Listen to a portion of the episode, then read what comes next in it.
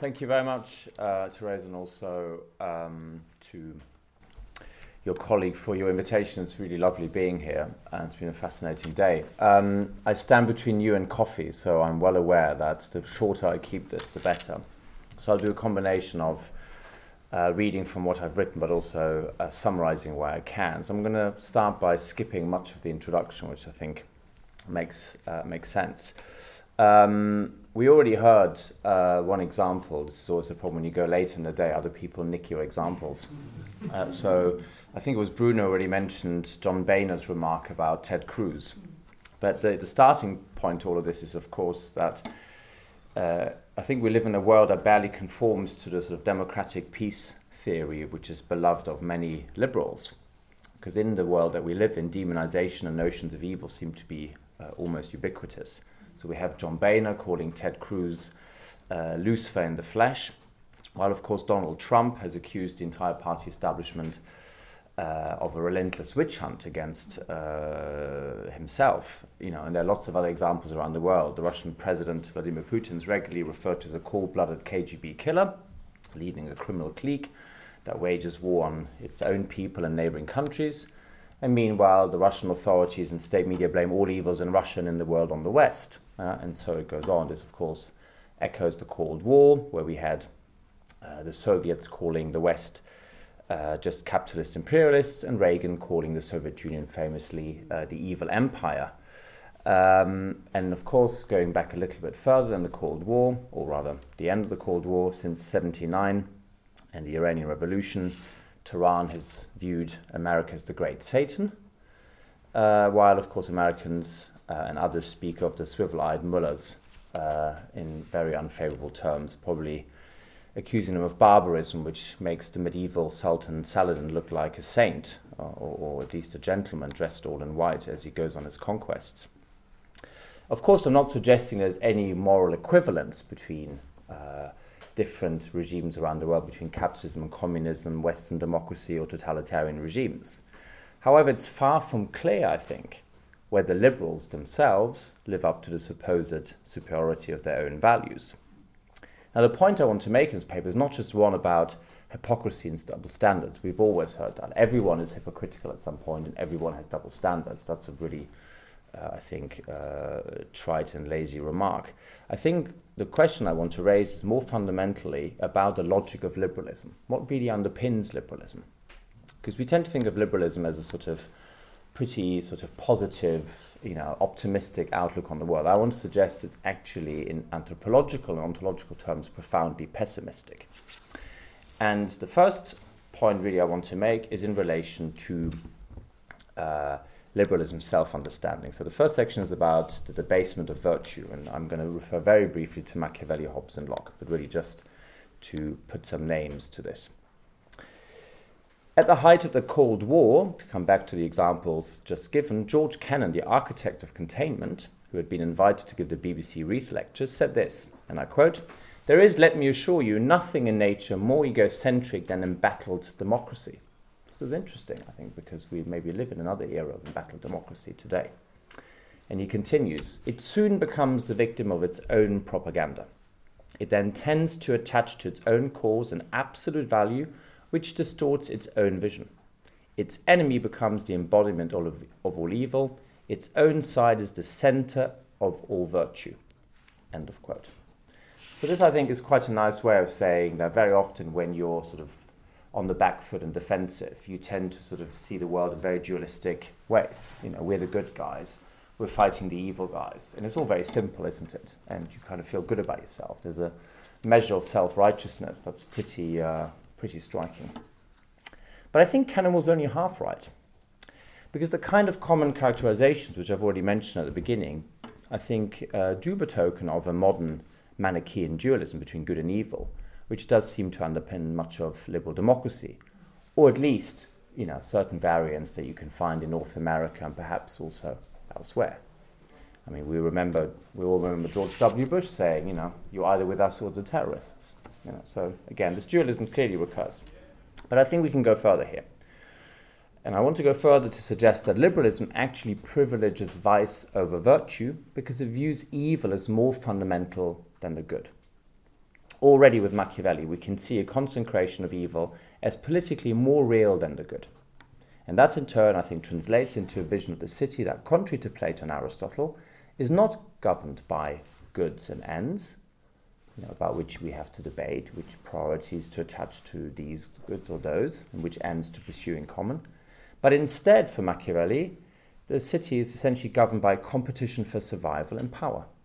So, in The Prince, in chapter 9 in particular, it's the exercise of violence and the use of fear that regulates civic life, not the pursuit of peace and not the practice of virtue. Here, one might object that the term liberal suggests to many today a more easygoing, optimistic outlook, one that celebrates universal freedom, universal equality, the pursuit of happiness, and so on. And we also uh, very often uh, associate liberalism to uh, individual rights, to fundamental liberties, which are supposedly upheld by a state whose sovereignty derives from the people and whose powers are split between the three branches of government. So, you know, how come uh, the kind of history of political thought doesn't seem to uh, conform to our view of liberalism? But as I said at the beginning, I think to the contrary of this supposed optimism, at the core of a searching critique of liberalism lies, I think, the argument that it's far too gloomy a political philosophy. For liberalism and its various authors assumes that, uh, or rather, uh, yeah, for, for liberalism and its various authors assume that we are basically self interested, fearful, greedy, and egoistic creatures unable to see beyond our own selfish needs and therefore more prone to violent conflict. This is a profoundly pessimistic view whereby human virtue is not redefined, but in fact rather dismissed. And it's just this view that ultimately informs the three primary founding fathers of liberalism Machiavelli, I've already mentioned, but also, of course, in the 17th century, Hobbes and Locke. Instead of inherent virtue, one has here the notion of originally self possessed individuals mutually contracting to ward off the threat of the other and thereby to conserve and even promote by artificial means their supposedly natural self possession. In other words, liberalism is also very circular. It assumes we're self possessing and it ends with the idea that we should be self possessing. Just like you, you start with a state of nature that is violent, then you have the Leviathan that regulates violence. So, kind of the original violence you assume is also the violence in some sense you get in the regulated form. This kind of circularity of liberalism, I think, is also very striking. Indeed, the triumph of liberalism, more and more, you could say, brings about the war of all against all, that Hobbes, of course, spoke about, and the idea of man as a self owning animal, which, of course, is what Locke was writing about. But these were just liberalism's presupposition. But even if over time we can see how liberal institutions and ideas have brought this about, it does not thereby prove those presuppositions, because it's only liberalism that has produced in practice the circumstances which it originally assumed in theory. In other words, liberalism tries to legitimate its own position by bringing about the very assumptions it makes. So it assumes there's violence, and then it has a central sovereign that behaves essentially just through coercion. It assumes we're self owning, and then it makes everything about property rights, in particular individual property rights. So, in this manner, I think liberalism does mark the unnecessary victory of vice over virtue. We're selfish, we're greedy, we're distrustful of others, and therefore we're also prone to violence because we always think that the other is a threat to us. You know, man is a wolf to man, and there's going to be a war of all against all. So there is this privilege of vice over virtue, if you like, of selfishness, of greed, of suspicion and coercion over common benefit, over generosity, over a measure of trust, and over persuasive power. Now, you might call these virtues, in fact, liberal, and many people would. You know, you could call them principles of liberality, but I would argue that those principles of liberality have little to do with liberalism as a tradition.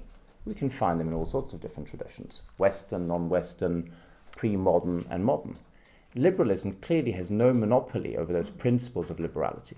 Even if, yes, of course, liberalism has contributed in some ways, building certain institutions that have benefited many, you know, securing a number of rights and liberties that I'm sure we didn't have in earlier times.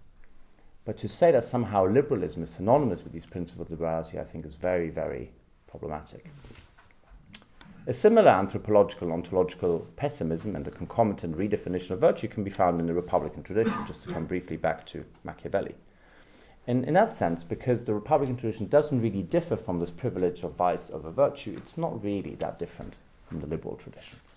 Of course, we can have debates about positive and negative freedom, but I think, as Toya already indicated, negative freedom is really what defines a lot of modern political thought. And I think the same is true for both liberal and republican traditions. Again, take Machiavelli. Virtù is the military and political excellence required to sustain collective independence and can notably be fostered by a certain controlled sustaining of factional struggle within the city, which actually serves as a training ground for the combative spirit. Thus, Machiavelli shares with Hobbes the liberal assumption of a given ontological agon, a fundamental ontological conflict, not the idea that maybe the world is originally harmoniously ordered. Whether you find that in the Socratic tradition, you find it in the three monotheistic traditions, or indeed in Confucianism and in Buddhism. This idea there is some original harmony which in some point was lost, which we're trying to recover through certain institutions. This is very different in the modern political tradition of liberalism and republicanism. Because this fundamental ontological agon is to be manipulated, but not really ever overcome. It's just regulation of violence, rather than an actual attempt of reconciliation and a substantive peace. So, therefore, this agon is seemingly given a little more instrumental play by the Florentine than perhaps by the sage of Malmesbury. But just this dimension is an aspect of the later, much debated politically economic question of the relation between military virtue on the one hand and more muted commercial rivalry on the other hand. And in some ways, to cut a long story short, I think the price of the modern secularization of virtue in Machiavelli is also, in some sense, the fact that it's now becoming again more primitive and again closer to this uh, original idea uh, that virtue actually is just about male aggressive prowess, which of course is the ancient legacy, very problematic, which I think uh, Judaism, Christianity, and Islam and other traditions try to modify, even if they haven't done that in reality in very uh, convincing ways in their own history. So, in some sense, Machiavelli takes us back to something which looks much more like a sort of uh, primitive, even you could say, a pagan idea of just sheer male prowess. Also, given that in the classical tradition, many virtues are associated with men, not women. And that's, of course, something which, I said, at least in theory, in monotheism, changed with this idea of radical equality, even if that equality was never brought about in practice. So, maybe a better way than of understanding liberalism is to think of it in this uh, in this light uh, of anthropological and anthropological, anthrop- sorry, anthropological and ontological pessimism. And that's, that's why the French philosopher Jean Claude Michéa has actually described liberalism as the realm of lesser evil. This idea that actually liberalism institutes this new empire or realm of lesser evil. Liberalism portrays itself as the best of all possible realities in a world of necessary evil. So evil is assumed to be fundamental and necessary, and liberalism is just the least bad option. Uh, a bit like what Churchill said about democracy. But here we can also see a constitutive paradox of liberalism. On the one hand, the liberal vision rejects ideology and utopian politics, as it conceives itself as a politics of lesser evil and aims to bring about the least evil society possible. So it's almost post ideological and post political in its outlook, because it associates violence and conflict with ideology. And this is grounded in the liberal claim that any invocation of positive principles such as truth or goodness or any other substantive principle will just lead to a tyranny of the good. And since we can't agree on what the good is, we have to agree to disagree and just put in place procedure, because that's all we can ever agree on.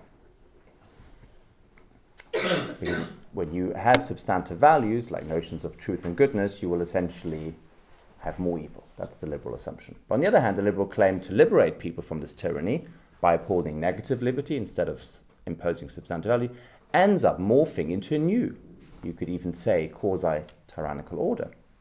Because the pursuit of lesser evil rather than the common good progressively becomes just as authoritarian as the tyranny that liberalism purports to oppose. Why? Because liberalism, in the name of being superior to our, all ideologies, ends up ruling out plurality, shutting down debate about, for instance, the fundamental assumptions of liberalism, and essentially positing itself as the end of history. Right? There can be nothing other than a global convergence towards liberal market democracy, because that's all that there is. Right?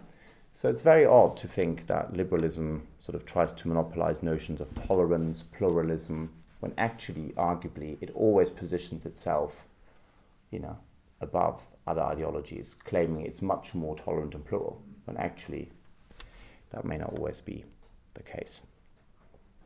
So, liberalism's rejection of all ut- utopian ideologies ends in a utopian promotion of an anti utopian project.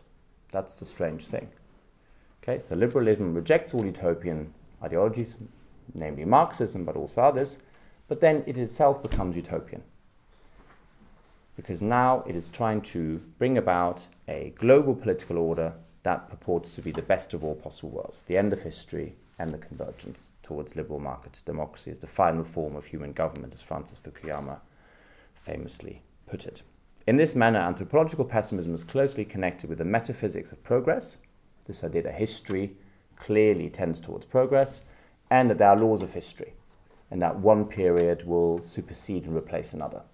You know, just as antiquity was superseded by the Middle Ages and by feudalism, so feudalism was ultimately replaced by capitalism, uh, and that is where we are. Now, of course, the Marxist story goes further and says capitalism will ultimately be replaced by something else. But these laws of history and this metaphysics of progress are, of course, central to liberalism and you could say to uh, Marxism uh, as well. Now, I just want to make one final point before I conclude. And that is that you might say, well, this is slightly unfair because surely there's a whole other tradition of liberalism as, way, as well, which doesn't at all uh, conform to what I've just said. And it's true, you might say that there is a kind of romantic variant of liberalism in Rousseau. And isn't that perhaps the truest tradition that we might want to retrieve and defend and renew and develop? Because maybe that gives us still some of those promises of liberalism that perhaps Hobbes and Locke and Machiavelli and so on uh, do not. Well, it is true that Rousseau inverted Hobbes by arguing that the isolated natural individual is good, you know, lost in contemplative delight of the world around them, satisfied with simple pleasures and provisions. That sort of isolated image is not yet egoistic because the vices arise only from rivalry and comparison once you live in society. So, in some sense, just as Hobbes is uh, pessimistic about the individual, Rousseau is very optimistic about the individual, isn't he? So, maybe there's something there that we can hold on to. The problem is that once you put the individual in a social context for Rousseau, then everything changes then everything becomes about the same selfishness, the same greed, the same distrust, and the same violence. To which the answer is what? The social contract. So whether you start with Hobbes and Locke or Machiavelli, or whether you start with Rousseau and arguably with Kant, you always end up in the same place. You need a social contract to regulate our supposed selfishness, greed, distrust, and disposition to violence. So just as Hobbes is pessimistic about the individual, Rousseau is pessimistic about society. But either way, it's a pessimism. Okay, so you have a pessimism of the individual or pessimism of association. But that's the problem. It remains a pessimism. So Rousseau isn't really an alternative either. Again, this is, of course, to cut a long story exceedingly short.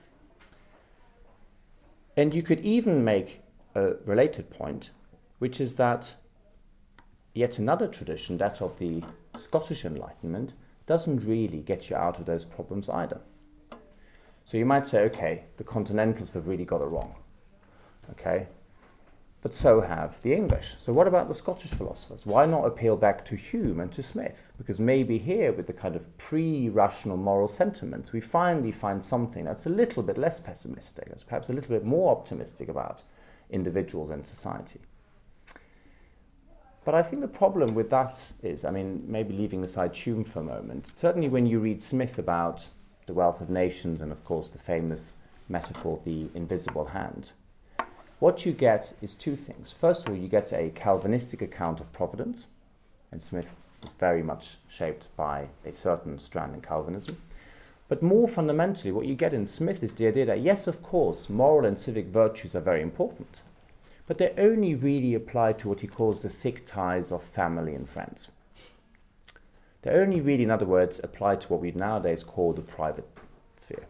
The moment you step out, the moment famously, as Smith writes, you go and do your, I paraphrase, your shopping at your local butcher, brewer, or baker, then what? Then none of these virtues apply anymore. Not even a very general virtue of benevolence. No, at that point, he says, it's all about your enlightened self interest. You know, as he says, when you shop at your butcher, baker, and brewer, you don't care for their well being, you only care for yours. And then through this invisible hand of the market, somehow you come to a beneficial social outcome where everyone can maximize what we would nowadays call our utility. Now, I'm not, of course, subscribing to Smith, a kind of proto utilitarian position that would be both anachronistic and therefore inaccurate. But I'm suggesting that what he does is he removes virtue from the marketplace and certainly also from the role of government. He basically says these are morally neutral, morally free zones. But that's not really, in the end, an alternative to the liberalism of Hobbes and Locke, or indeed to the liberalism of Rousseau. Because ultimately, virtue is always subordinate to vice. Virtue is only ever something that perhaps we're capable of privately, but certainly not something that extends to the polity. And therefore, I think this shared pessimism applies also to the Scottish tradition and certainly to the work of Smith. So, only really in one or two minutes to say, well, what might be an alternative to this anthropological and ontological pessimism we find in the liberal tradition, and indeed, as I've said, in the Republican tradition at least, that of Machiavelli. I think, very simply, it's to retrieve and, and extend and renew the ancient principle of humanity as a political animal, as we find already in Plato and Aristotle. Just a very basic idea that we are always already political animals. We never somehow just private, isolated individuals who then have to contract around the social, who have to sort of uh, organize ourselves around the social contract, nor are we these isolated individuals like Rousseau, who are all wonderful. It's only when we live in society that we become these violent, uh, selfish, greedy beasts.